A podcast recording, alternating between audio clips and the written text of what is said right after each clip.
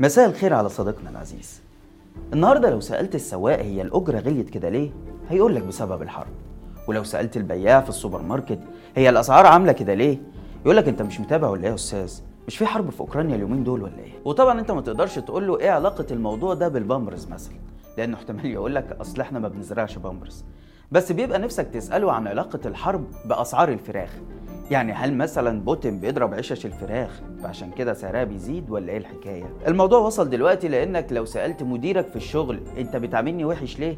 هيقول لك بسبب الحرب. ولو سألت برضه ابنك أنت ما بتذاكرش ليه يا ابني؟ هيقول لك بسبب الحرب. الحرب بقت حجة للي ملوش حجة. ده أنت لو طالب شغل من حد فاحتمال يقول لك بعد الحرب إن شاء الله. مصر بتعيش موجة غلاء جديدة.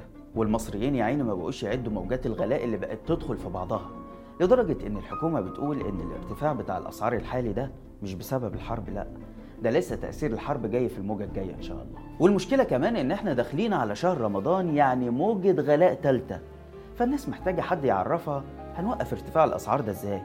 ويا ترى لو ما كناش بيض organic ده ممكن يحل المشكلة فعلا؟ ولا الأحسن ما ناكلش بيض خالص؟ أهو ده بقى اللي هنحاول نعرفه في حلقة النهاردة. أنا عبد الرحمن عمر وده برنامج الحكاية.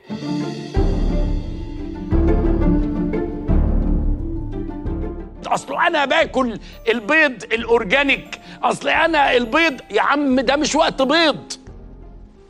كله بالبسطرمة هيبقى نفس الطعم. أهلا بيكم الاعلامي القدير عمرو أديب لقى الحل وقال لك إحنا نبطل ناكل بيض organic يا جماعة ونتجه للبيض بالبسطرمة. طبعا المصريين ما فهموش إيه البيض ال organic ده أصلا اللي هم مطالبين يبطلوه. والجرايد جابت خبراء في الثروة الحيوانية مخصوص عشان يفهمونا هو إيه البيض ال organic ده.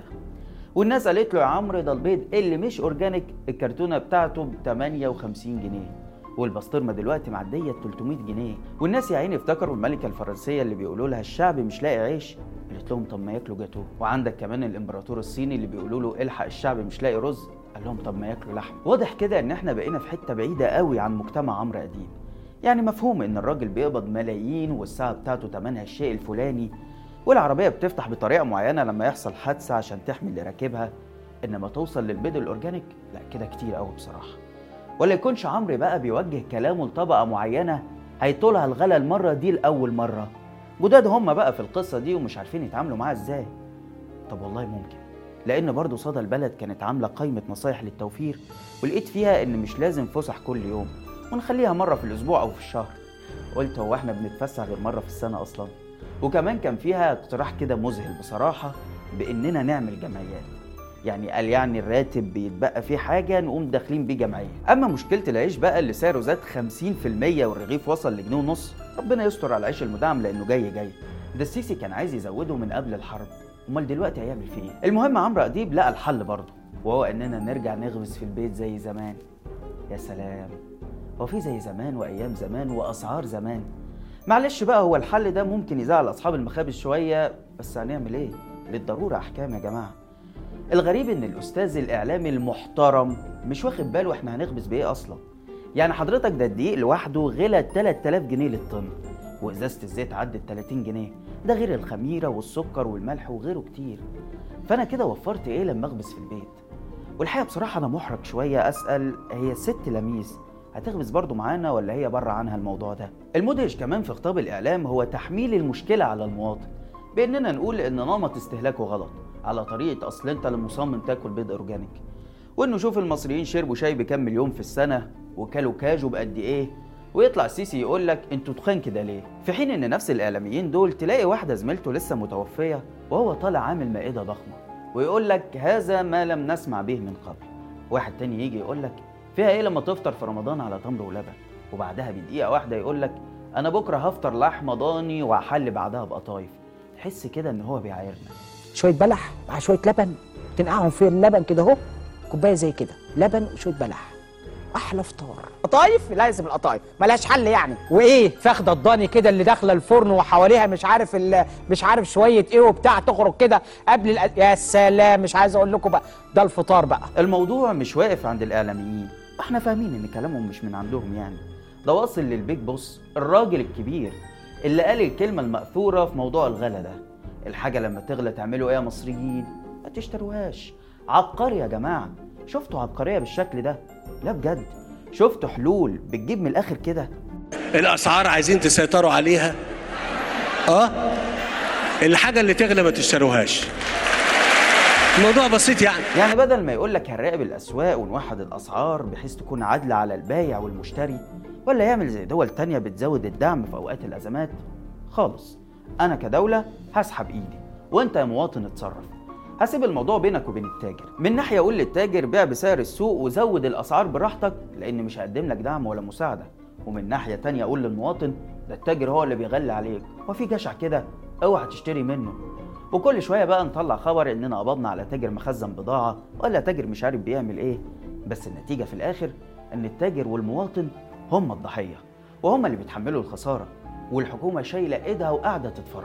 طيب إحنا لو بنتكلم على سلعة ترفيهية ماشي. ممكن فعلا نقطعها شوية لحد ما ترخص. إنما قطع المواد الغذائية إزاي؟ يعني ادينا عقلك برضو كده. يعني قطع العيش والسكر والزيت والكوسة والطماطم واللحمة والفراخ والمكرونة إزاي؟ هنعيش على البناء الضوئي مثلا يعني ولا إيه؟ ما أنا مش فاهم. فكرة برضو إن الحرب هي السبب يعني حاسس كده إن هي اشتغالة. لأن معدل ارتفاع الأسعار ده أكتر من معدله في أي بلد تانية. ده الناس بتقول روسيا شكلها ضربت مصر بدل ما تضرب أوكرانيا. وأمريكا شكلها عملت عقوبات على مصر بدل روسيا. دي الأسعار ما زادتش بالشكل ده في روسيا نفسها ويمكن حتى في أوكرانيا والله. بس دول طبعا ربنا معاهم دلوقتي في اللي هم فيه. زيادة الأسعار في مصر وصلت ل 50% كيلو اللحمة زاد من 120 ل 160 جنيه. العيش اللي بنقول عليه سياحي الرغيف الصغير منه ب 75 قرش والكبير بجنيه ونص. إزازة الزيت عدت 30 جنيه. كيلو الكوسة وصل 15 جنيه بعد ما كان ب 7 جنيه. كيلو الرز زاد من 8 ل 14 جنيه. طن الدقيق رفع من 9000 ل 12000 طن المكرونة بقى ب 10000 جنيه. طن القمح بقى ب 6000 ونص. الذرة الصفراء الطن رفع 2000 جنيه زيادة. حتى طن الحديد عدى 16000 جنيه. انت متخيل أحمد عز هيعمل له كام مليون على حس الحرب دي؟ المهم؟ هات لي بلد بقى حصل فيها معدل الزيادة ده. أو ممكن الأسعار تكون بتزيد بسبب الحرب وأكيد في تجار عندهم جشع واستغلال كمان. بس فين بقى الحكومة من كل ده؟ وهو أنتوا مش قلتوا ما تقلقوش إحنا مجهزين ومظبطين ومسيطرين على كل حاجة. وعندنا خزين من القمح والمنتجات الغذائية يكفينا لنهاية السنة. وبعدين في حاجة غريبة كمان. إزاي شركات الجيش نفسها بتزود الأسعار هي كمان؟ هي مش بنقول الشركات دي إنها معمولة علشان تظبط السوق ولا كفاية علينا شوية الزكاة اللي هيطلع في صورة معرض رمضان وشنط المواد الغذائية بتاعت مستقبل وطن اللي عليها صورة السيسي دي؟ أي حاجة سهلة. مش هناكل؟ ما ناكلش. هنجوع يعني؟ نجوع. إيه المشكلة يعني؟ الحقيقة كمان إنه فكرة أصل والله دي حرب وهنعمل إيه بس مش واكلة معانا. لأن أنت قبلها على طول قلت أصل في وباء عالمي كورونا ومش كورونا وقبلها أصل في إصلاح اقتصادي واصبروا معايا سنتين وهكذا بقى لغاية ما المصريين بقوا عايشين في دوامات من زيادة الأسعار. في الوقت اللي المرتبات والمعاشات بتتحرك ببطء وعمرها ما هتلاحق على الزيادات دي. والنتيجة بتكون إن تلت المصريين بقى تحت خط الفقر. والتلت تاني بيعاني عشان يفضل محسوب على الطبقة الوسطى اللي خلاص بتختفي. ومش فاضل فوق غير البشوات بتوع العاصمة الجديدة والكومباوندات اللي بياكلوا بيض أورجاني لحد هنا وحلقتنا خلصت. ما تنساش إنك تقدر تسمع برنامجنا بودكاست من الروابط اللي هتلاقيها في التعليقات. وكمان اعمل لنا like و share واشترك في القناة على اليوتيوب. واستنانا كل يوم جمعة الساعة 9 بالليل بتوقيت القاهرة في حلقة جديدة من برنامج إيه الحكاية. سلام.